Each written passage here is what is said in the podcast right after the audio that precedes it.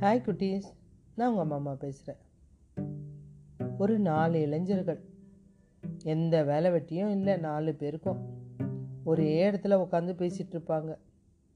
அப்படி அவங்க இருக்கும்போது ஒரு தடவை அவங்களுக்குள்ளே பேசிக்கிட்டாங்க. இந்த ஊரில் எங்கேயும் நமக்கு வேலை கிடைக்கல. பேசாமல் வெளியூருக்கு எங்கேயாவது போகலாம் கண்டிப்பாக முயற்சியில் வெற்றி கிடைக்கும். அப்படின்னு சொல்லிட்டு மறுநாள் இவங்க நாலு பேரும் கிளம்பிட்டாங்க. ஒரு காட்டை கடந்து போனால் தான் அடுத்த ஊர் வரும். இவங்க அப்படி போயிட்டே இருக்கும்போது ஒரு மந்திரவாதி தியானத்தில் உட்காந்துருக்கான் அவனை பார்த்தவொடனே இவங்க நாலு பேருக்கும் தோணிடுச்சு. இவர் எப்படியாவது புகழ்ந்து இவர்கிட்ட இருந்து ஏதாவது உதவி கிடைக்காதா நமக்கு? இல்லை ஏதாவது வேலைக்காவது சொல்ல மாட்டாரா? அப்படின்னு மந்திரவாதி கிட்ட போய் உட்காந்துட்டாங்க மந்திரவாதியை பார்த்து சொல்கிறாங்க ஐயா உங்களுடைய புகழ் ஊரெல்லாம் தெரியும். நீங்கள் எப்பேற்பட்ட மந்திரவாதி? உங்களால் முடியாதது எதுவுமே இல்லையே. நீங்கள் கடவுளுக்கு நிகரானவர் அப்படிலாம் சொல்ல சொல்ல மந்திரவாதி அப்படியே சந்தோஷமாயிடுச்சு. உங்களுக்கு என்னப்பா வேணும்? எங்களுக்கு வாழறதுக்கு வழி வேணுங்க. அப்படியா? சரி இந்தா கயிறு. அப்படின்னு நாலு பேர்கிட்டேயும் கயிறு கொடுக்குறாரு. இதை எடுத்துகிட்டு போயிட்டே இருங்க. இது எங்கே விழுதோ அவங்களுக்கு உண்டான பரிசு அந்த இடத்துலையே இருக்கும். எடுத்துக்கோங்க. அது ஒரு சிறந்த புதையல் அப்படின்றார். இவங்களும் போயிட்டே இருக்காங்க. முதல்ல போனவனுடைய நூல் கீழே விழுந்துருச்சு. அந்த இடத்த தோண்டி பார்த்தா செப்பு காசுங்களா இருக்குது உடனே அவன் எடுத்துகிட்டு எல்லாருக்கும் சொல்கிறான் நீங்களும் வேணுன்றதை எடுத்துக்கோங்க. ஏன்னா அங்கே நிறைய இருக்கும். ஆனால் ஒருத்தன் எவ்வளோ அவன் கையில் முடியுமோ அவ்வளோதான் எடுக்க முடியும். நீங்களும் எடுத்துக்கங்க. இல்லை எங்களுக்கு வேணாம் எங்களுக்கு உண்டான இடம் இது இல்லை. நீ கிளம்பு. அவன் அதை எடுத்துகிட்டு ஊருக்கு போயிட்டான். ரெண்டாவது ஒருத்தன். அவனுடைய நூல் விழுது.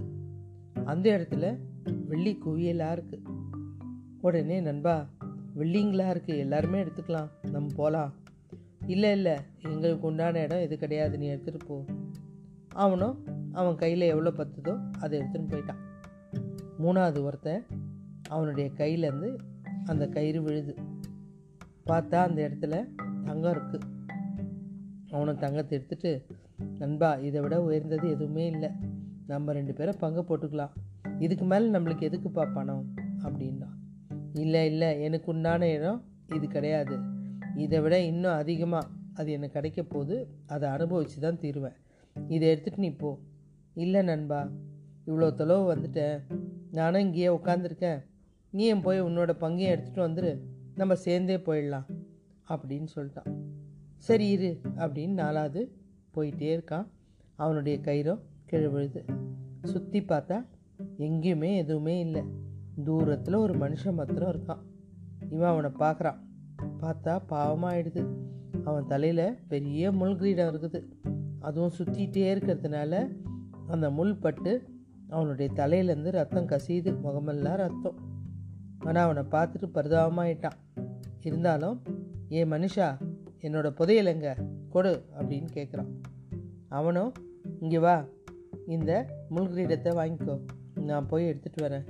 ஏன்னா அது புதையல் இல்லையா? அப்படின்னு சொல்கிறான் என்னது உம்முள் கிரீடத்தை நான் வாங்கணுமா? ஆமாம் நான் தானே புதையலை பாதுகாத்துட்டு வரேன். இதை நீ வாங்கிக்கோ நான் போய் எடுத்துன்னு வரேன். சரி கொடு அப்படின்றான். அந்த முள்கிரீடத்தை எடுத்து இவன் தலையில் வைக்கிறான். ஐயோ அம்மா என்னால் தாங்கவே முடியலையே அப்படின்றான். நான் மாத்திரம் இவ்வளோ வருஷம் தாங்கினேன்ல. என்ன சொல்கிற புதையல் தானே எடுத்துகிட்டு வரேன்னு போனேன். இல்லை நான் சும்மா சொன்னேன். அளவுக்கு மேலே ஆசைப்பட்டா இதுதான் கதி. ஐயோ இப்போ நான் இங்கேருந்து எப்படி தப்பிக்கிறது? என்ன மாதிரியோ உன்ன மாதிரியோ யாராவது பேராசைப்பட்டு இந்த இடத்துக்கு வருவான். எப்போ? எப்போவா நானே ஒரு இருபது முப்பது வருஷமாக இங்கே நிற்கிறேன் நீ அவ்வளோ நாள் காத்துட்டுருக்கணும் ஐயோ தேவையில்லாமல் இந்த பேராசையினால இப்படி வந்துட்டேனே அப்படின்னு அழுகுறான். இவனை காணாத அந்த மூணாவது ஆளும் அங்கே தேடிட்டு வந்து இவனை பார்த்துட்டு அழுகுறான்.